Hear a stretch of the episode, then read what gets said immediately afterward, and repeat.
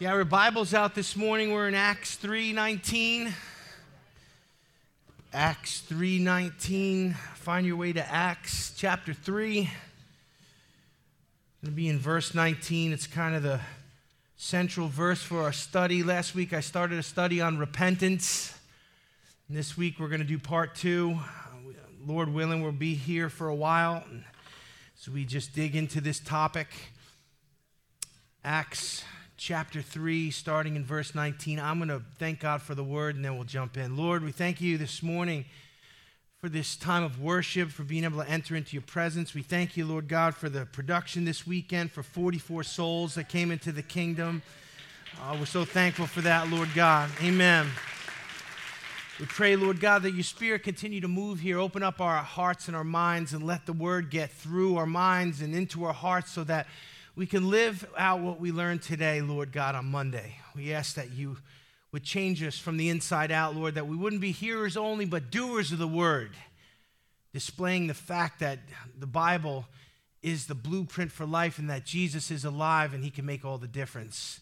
Lord, let us be living testimonies to that truth. We prayed in Jesus' name, and the church said, Amen. Amen. Acts 3, verse 19, one verse the central verse of our series here. Repent, therefore, and be converted, that your sins may be blotted out, so that times of refreshing may come from the presence of the Lord. Now, how many would say that refreshing is something that all of us want? Anybody but want to be refreshed? Come on, that sounds weak. That sounds like you need to be refreshed. Anybody want to be refreshed? Amen. Worship is something that refreshes us.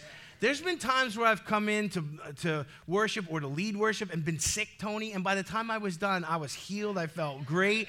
Why? Because in His presence, that's when He does some incredible work in us.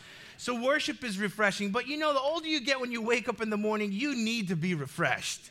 You ever just look in the mirror and go, oh Lord, you know, I mean, you're hoping the shower, your eyes are puffy, you can't see, you're walking. I get out of bed sometimes, uh, you know, in the morning now, if I had a rough day, I got the posture of a jumbo shrimp, you know, I'm moving over.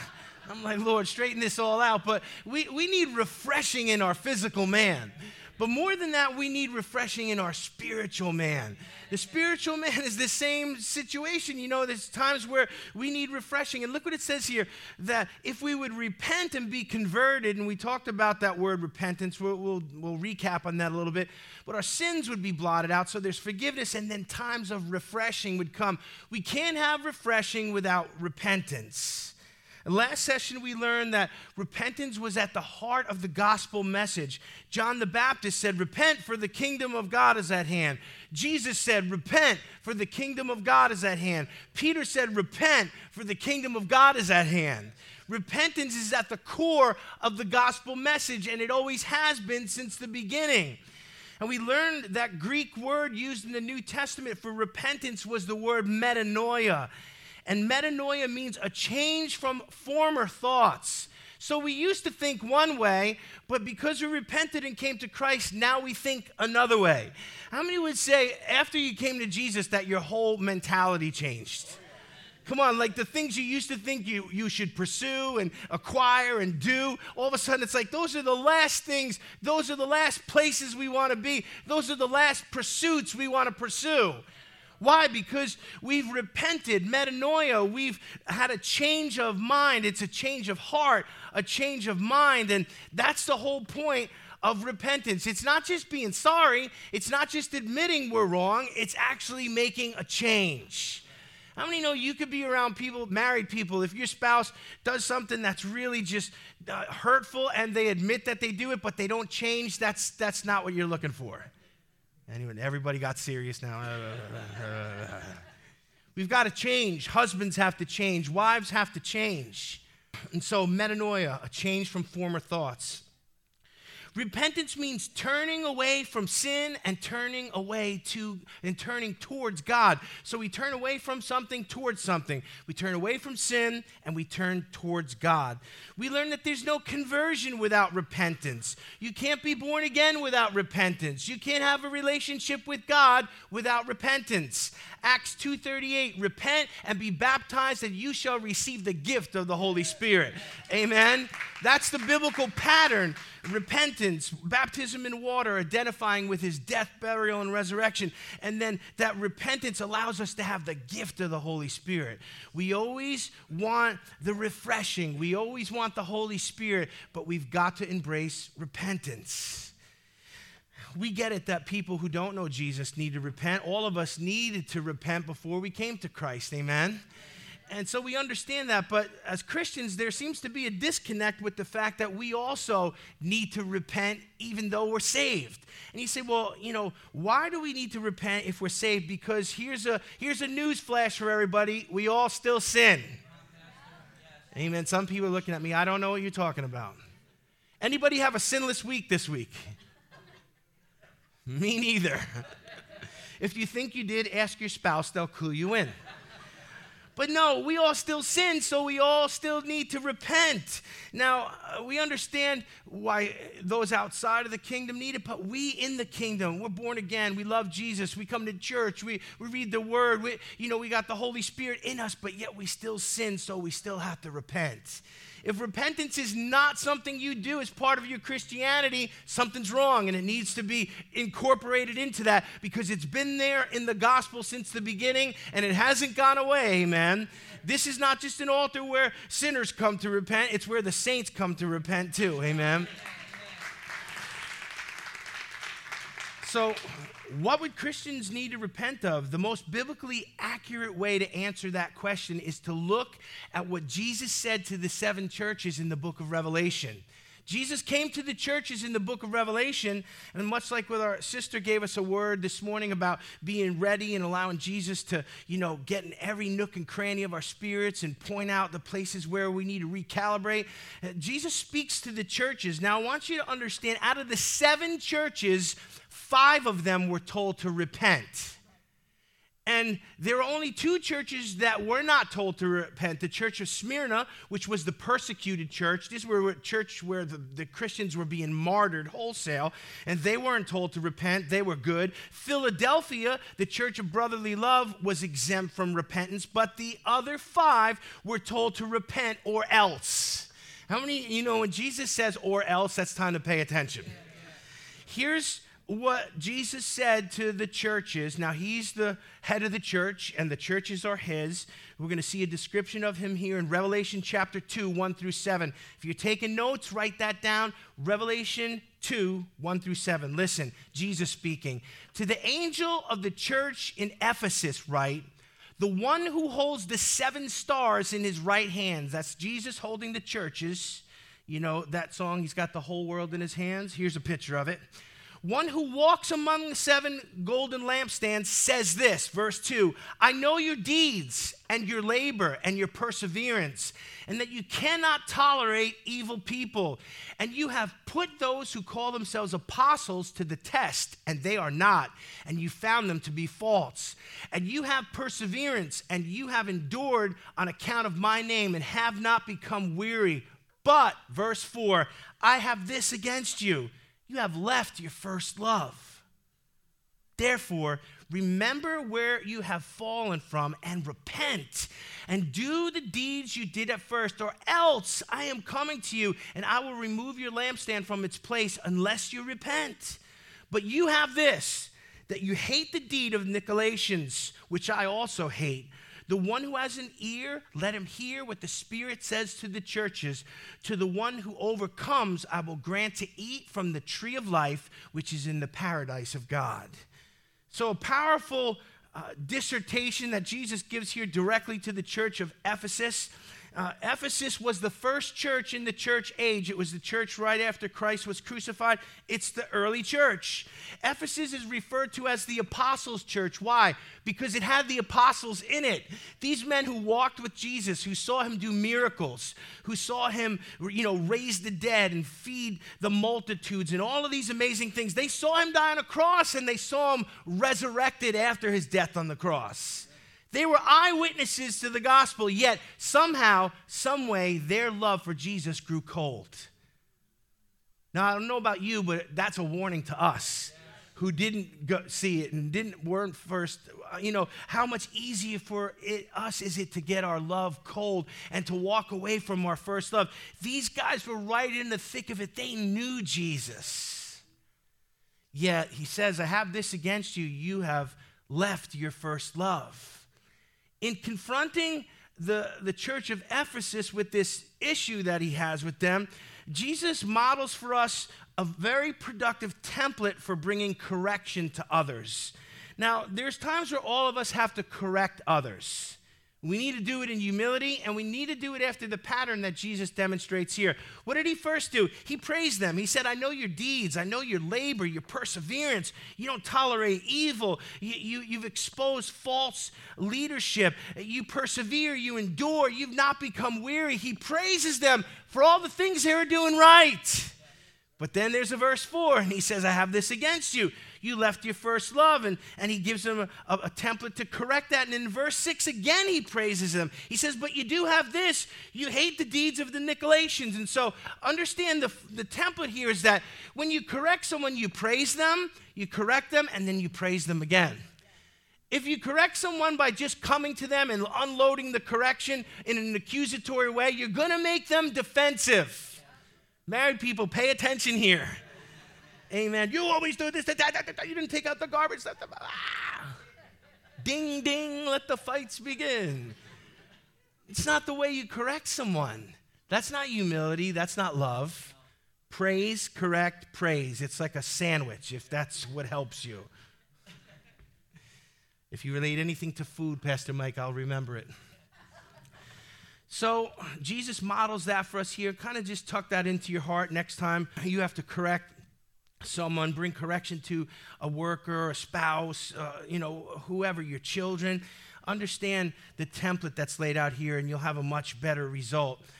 Uh, verse 2 and 3, Jesus says, I know your deeds. And I love the fact that he says this. Why? Because isn't it wonderful to have someone acknowledge what you do?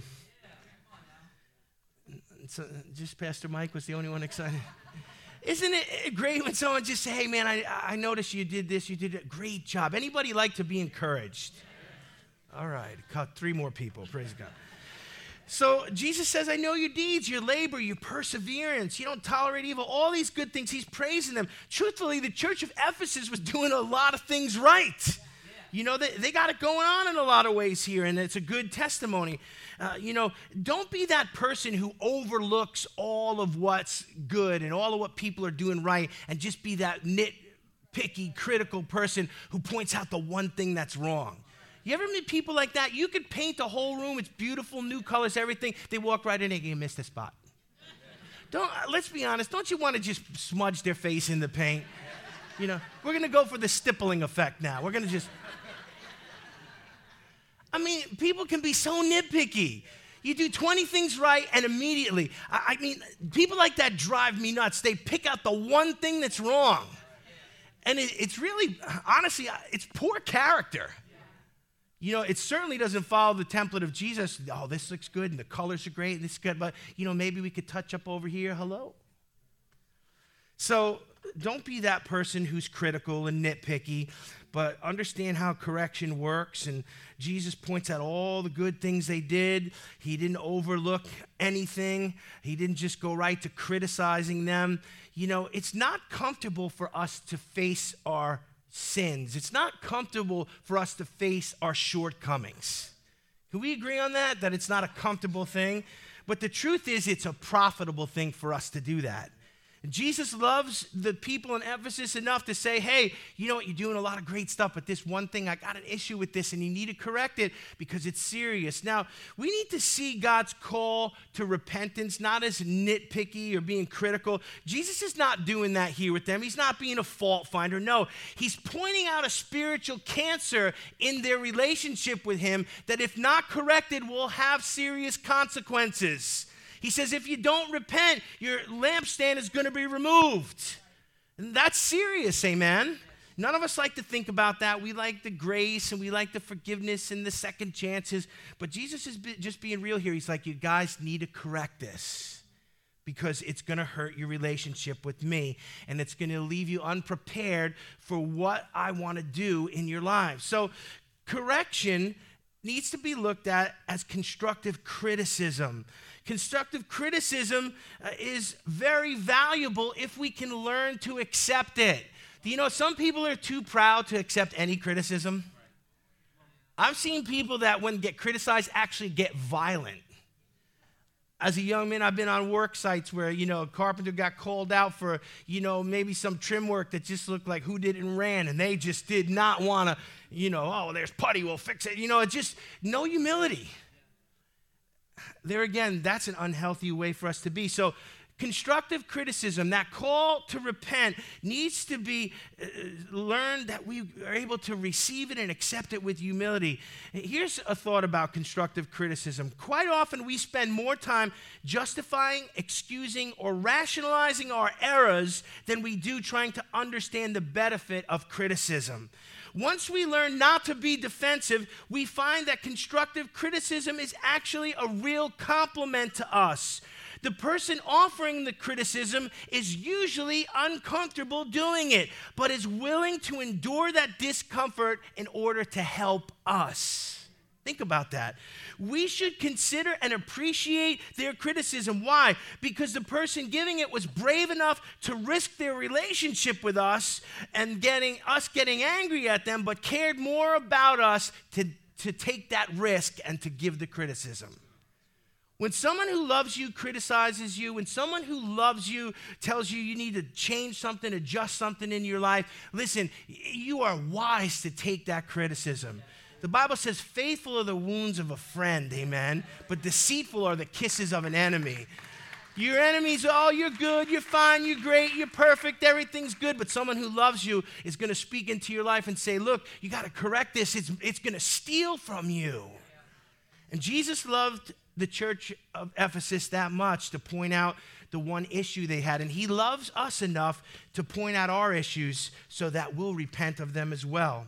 Verse 4, Jesus comes right out and lays out the issue. Now, I love this about him. He's not cryptic. He doesn't beat around the bush. He doesn't walk on eggshells. He doesn't do a little dance. He says, You left your first love.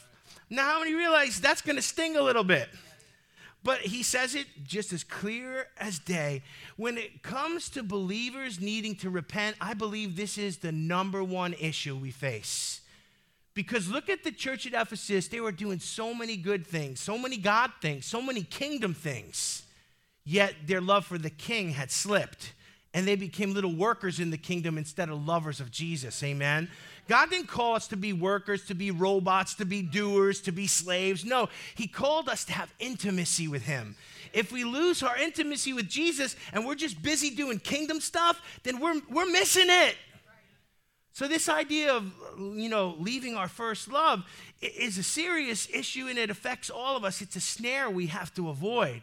Keeping our love for Jesus as the number one priority of our lives can be a real challenge because guess what? We live in a world full of distractions. Do you realize how many things out there can steal our attention and our energy and our, and our, and our hearts away from the Lord? There's no shortage of things out there in this world that can distract us. Matthew 4 18 through 19 uh, describes the things that routinely usurp, usurp our love for Jesus Christ. Here they are. Look what Matthew 4:18 says. Now, these are the ones sown among thorns. This is Jesus given in the parable of the sower and the seed. And he says, These seeds, what? They're sown among thorns. They are the ones, listen, who hear the word, verse 19, and the cares of this world the deceitfulness of riches and the desire for other things enter in and choke the word, and it becomes unfruitful. In that little dissertation Jesus gives there as he's given this parable, he lists three things that usurp our love for Christ the cares of the world, the deceitfulness of riches, and other things. Say other things. You know, we kind of get the first two, they're, they're pretty simplistic the cares of the world, you know, and there's a lot of stuff to, that's on our plate as adults in the Western world here, amen? Yeah. Any, anybody have a full plate? Anybody got nothing to do? I got, I got, I need help. No, we got a full plate, you know, to keep the refrigerator full and the lights on and oil in the tank and the paycheck coming in and the house in order and your marriage intact and your children blessed. There's all these things and it's a, it's a lot. And the cares of the world can get so overwhelming at times that we, we just allow Jesus to slip away and we're just busy trying to, trying to hang in there and exist. I mean, do you, do you see what's going on in our country? I mean, the price of almost everything is doubled. You know, a lot of us can just afford it and we do without other things, but there's some people who can't afford food now. I mean, and that's overwhelming. Talk about the cares of the world. How about the deceitfulness of riches? Well, we live in this, you know, mechanized, industrial, uh, consumer society that is constantly pushing us to want and to desire and to buy the next thing. We got to have a new this and a new that and a new phone and a new car and a new job and, a, and, and new, new, new, new. You know, things used to be made to last. Anybody remember that? I said in first service, my parents had one refrigerator my whole childhood. When we moved out, they got a new one with an ice maker. I was mad. I was like, I've been going with these trays trying to, you know, fight over the two cubes here, and now you got an ice maker. Yeah, why? Because that refrigerator lasted all those years. But now what? They make stuff to break in five years. They send the repairman over. He's like, Ugh. it's broke. Yeah, I know it's broke. Can't fix it. Got to get a new one. Hundred bucks. Thanks. That guy. If there's any appliance repairman here, I apologize, but it's, it's never good news. It's just never good news. And the deceitfulness of riches is we got to have bigger and better, and we got to have more, and we got to replace this. And, you know, and all of a sudden we're caught in this rat race of acquiring things and it robs our time and our energy and our focus. Some people spend so much time just researching products and looking at their Amazon cart and this and that, and it's just, uh, you know, and, and, and the, it grabs a hold of our soul and it takes us away from the Lord. But you know, those first two things we can understand and discern, but the truth is, it's the other things that kind of creep up on us and get us. And you know what? There's no shortage of other things. If you know you don't have an issue with the cares of the world and you got a balanced life and money's not a big deal to you and you have enough to get by and you're happy with what you have, then great. But the other things cover every other category that could ever steal us away from the Lord. And I want to say a few sobering things about other things. Number one, anything can become another thing if we let it. I want to say that one more time. Anything can become an other thing if we let it. And, and, and that's a problem for us. Why? Because we've got to be careful all the time. You know, we have to evaluate everything we take into our life and say, is this going to bring me closer to God or drag me away from Him? And uh, a lot of things have that very real ability. Now, I want to say the second thing about other things good things can become other things and when they do, that's a real dangerous situation to be in. You know, another thing is really just an idol. Let's call it what it is.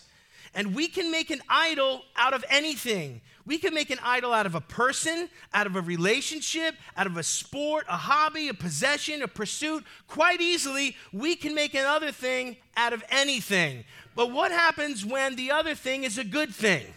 What happens when you make an idol out of something that's good? In 30 plus years of ministry, I've seen people who've made idols out of their spouse. And all of a sudden, they're in this love relationship, and it's they're more important to each other than Jesus is to them. We were laughing in first service because we were in Bible school, and there always used to be these people. Pastor Mike was there, and Kim was there, and you know, we, we would see these people in the cafeteria, and they'd be staring into each other's eyes, holding hands. They just say, and we're like, we're trying to eat here, you know, this is the cafeteria. And you, I mean, people would just like make fun of them. They were so bad. I can, I can see their faces now. and I've actually, not, there's nothing wrong with being in love. There's nothing wrong. I'm, what I'm saying is, when you make that person more important to you than God, that's another thing. I've seen people make idols out of their children an idol oh it's everything's about the kid and everything's about them. And it's all every day 24-7 and we ship them around and cart them around and they're in every activity. And we neglect ourselves and we neglect our spouse and we make an idol out of children. And Jesus gets pushed off into the back. Now, a good thing has become an other thing, and that's dangerous. Why? Because you can't stop loving your spouse, you can't stop loving your kids, but now you're forced to rebalance those relationships while maintaining Jesus as number one and everything else as a distant second. And that's tricky. It's tricky, so we've got to watch out for other things. When we make an idol out of something, uh, we've set ourselves up for failure. Why? Because Matthew 6 tells us this. Uh, Matthew 6 24 says, No one can serve two masters. For either he will hate the one and love the other, or else he will be loyal to the one and despise the other. You cannot serve God and mammon. The Bible is using mammon to represent money, materialism. Basically, you can't serve the world and God. You've got to pick one or the other. Well, you can't serve two masters in any environment. You look in the Bible where they had, you know, where they had multiple spouses, you know, and they always loved the one, and they always did, you know, they had, they, they, oh, I love this one, but this one, you know, and like you see that the problems that that caused in the Old Testament. Uh, thank God for one spouse. I can only serve one master today. Kim says, That's right. And I, I have a list for you when we get home. Amen. But you know, this idea of serving Jesus and something else, and look, the throne of our heart is a one seater. It's only got place for one thing. It's not a love seat, amen? It either has Jesus as Lord or something else in his place, an other thing. We've got to be careful with these other things. Uh, Jesus spells out a three part remedy for us if we've lost our first love. And he does it in verse 5. And I want to read that to you again as we close this message down. Verse 5 says, Therefore, here's Jesus' remedy. Therefore, remember from where you have fallen and repent and do your deeds you did at first, or else I am coming and I will remove you. So, I mean, there's the or else. Let's not go there now. Let's look at the three part remedy. Here's what Jesus to do, told us to do if we lost our first love, if another thing has taken its place. First of all, he says, Remember. Remember from where you have fallen. The implication there is you were at one spiritual place and then somehow you fell from it. This is what the Bible means about backsliding you know, we've fallen. He says, remember from where you're fa- you've fallen. Why is that? Because he wants you to remember what it was like when you were right with him and he was number one in your life. We've got to remember that. You say, well, well, why is that? Because the truth is, if we will remember what it was like when we were right with God and when we were, you know, in Christ and He was number one in our lives, if we'll think back to the times where we were head over heels in love for Jesus, we're going to remember that those were the best times in our life. Amen. Come on, church. Those were the best times. You know, when we're in the Word and we're in church and we're in prayer and God's moving in our life and things are happening, amen, and we're right with Jesus and we're not in sin and nothing's between us and Him, those are the best times in our lives. When we're head over heels in love with Jesus. Now, if we've gotten lukewarm or we cooled off or we've stepped back from Him, then things get progressively worse. So He says, Remember. Why? Because the nostalgia of those memories will cause us to run back to Him. Amen. Then he says, repent. So he gets to it. Our series is about repentance. Jesus is telling this church here uh, to repent. And the issue is that they left their first love. Now, you know, why would they have to repent? Come on, they're doing so many good things, Jesus. They're busy. They're kingdom people. They're, they don't tolerate evil. You know, they're, they're straight shooters. And uh, why you got to pick out this one thing? There again, uh, it's a serious thing, it's not a little thing. They have to repent because of this. Making idols and then worshiping them in place of God is a grievous sin. And we can do that. We can make an idol out of something and worship it in place of God. These guys that actually, maybe they were worshiping ministry, maybe they were involved in church structure, maybe they, you know, they were involved in their calling, but somehow their love for Jesus cooled off. You know, we can get caught up in so many things and just, you know, and, and make an idol out of it. We look at, you know, idolatry in the Old Testament. We think those guys were, you know, what a bunch of knuckleheads. They like take a block of wood and carve it or a stone and they make a statue and then they bow down and worship it. What a bunch of knuckleheads. But you know what? We're the same knuckleheads because we do the same things. We, we make things and then we worship them. you know, musicians here, every musician knows you got to be careful with your with your instruments. You could begin to worship them, and in the world, they, they use them for worship and gain worship from them. There's hobbies and sports and things. But I, I love to hunt. I could hunt every day. I could go in the woods and climb up a tree, turn off my phone, leave me alone. There are times where I hunted every day of the bow season. I mean, I could have, and that could become an idol. That we just, you know, well, this is the thing I do, and I put my time and my money and my effort into it, and Jesus is somewhere in the back seat. So anything can be another thing. And once we've made an idol out of something and now we worship it in place of the Lord, we need to repent.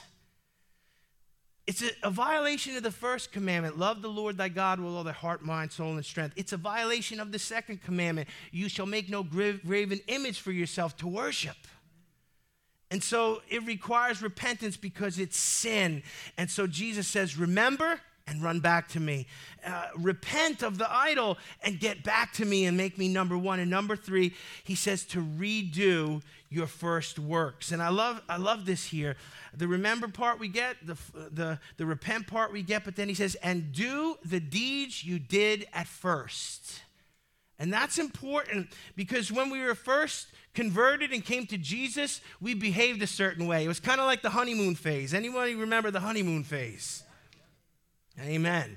And you're just, you know, you're in love with Jesus and all you want is Him, and you're in church every time the door's open, and you love everybody, and, you know, and you're just happy and you're just excited.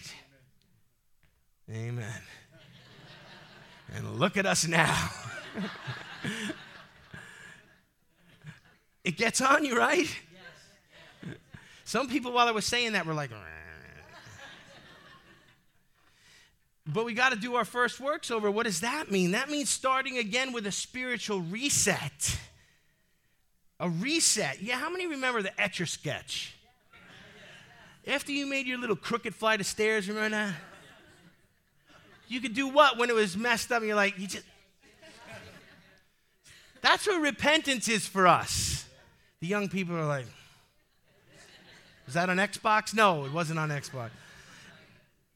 But we need a reset. We need a do over. We, we need a refreshing, amen? And so, uh, th- this redoing of our first works is a spiritual reset for us. Getting our hearts right through repentance, reconsecrating ourselves to God as His, you know, His, his servant, uh, beginning to pray and read the Bible again and attend church and serve and give and be involved in ministry. Uh, even some people get baptized again. You know, oftentimes we give altar calls for people who, you know, don't know Jesus and we want them to accept the Lord and, and, and call them to repentance. But at the same time, you know, the altar is open for the saved as well to rededicate. You know, we don't hear that very much to rededicate. I used to hear altar calls when I was young, you know, if you want to repent and meet Jesus or you want to rededicate your life to Him. Some of us need a redo. We need to rededicate ourselves to the Lord. Why? Because we've drifted away. We still love Jesus, we still believe, but you know what? We've allowed him to be number two, number three, number four when he needs to be number one getting our hearts right with Him, praying again, reading the Word again, attending church again, not just sporadically once in a while, but being committed. I think of the hundreds of people that were involved in our Easter production here. You know, the time and the energy that we spent pouring into the production and rehearsals, and, you know, sometimes withering hours of the night and just all of this stuff. But the, to produce 44 souls that come into the kingdom is an awesome thing, amen, and it's worth it. But as much as, you know, and I'm not trying to, I'm not trying to be rough or kick anybody, but some people did so much and some people do nothing. And that's got to change. Could you imagine what God could do if we all did our part? Some of us need to recommit ourselves, reset ourselves, make ourselves available for the things of the kingdom again. So remember, repent and redo. I'm going to ask the musicians to come this morning. And the way the Holy Spirit told me to end this, this message here in the series is to open up the altar here today. And we're going to sing a song about Jesus still being our first love. Now, I want to encourage you today to come to the altar and just, if you want Him to be number one, and somehow, some way, you feel like you've slipped away or you've grown cold or you're just overwhelmed, the altar is open today. You know what? And I'm going to be the first one to come to the altar because I want everything in my life that draws me away from Him, I want it out. I want to be filled with the things of God. And I invite you to come and to worship Him and to just confess before Him, repent if necessary. But this altar is open for us to come back to our first love.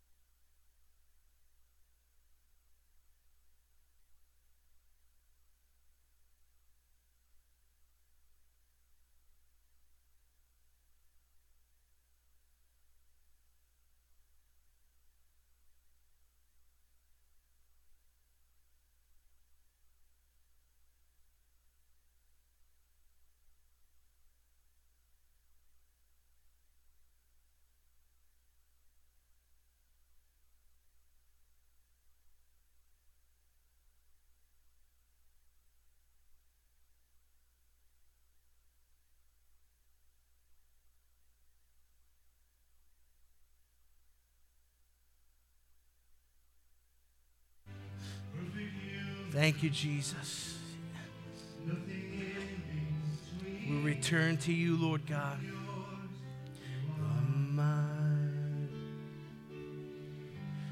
You're still my first. Bless Lord Jesus. Thank you, Lord God. You're still my only one. You're still my first love. Yes, Lord. You're still my only one.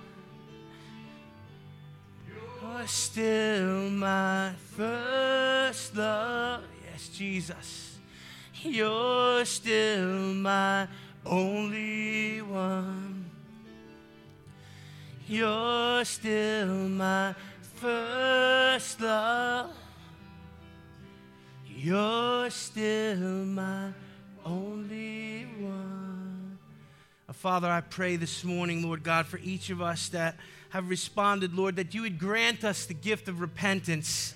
God, we can't change ourselves. We, we can't start new patterns that last. We can't change our own hearts, but you can, Lord God. And so, Father, do a miracle for each of us, God. Allow us to return. Show us kindness today. Father, that we would come back to you and push aside every distraction, that you would take away the desire for other things that have pulled us away from you, God. And Father, that you would grant us change, Lord God. Change us from the inside out. Let us be hungry and thirsty for the things of God. Father, strip away those desires for other things for sin that grabs hold of us so easily that we give ourselves over to. Change us, Lord God. We ask that you would be first once again. In Jesus' name. Still my first love. You're still my only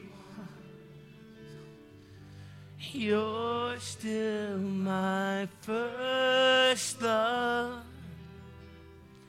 You're still my only one. One more time. You're still my first love. You're still my only one. Still my first love. Yes, Jesus. You're still my only one. Hallelujah. Come on, let's give him a hand clap of praise today. We bless you, Lord. You work in us. Amen. Amen.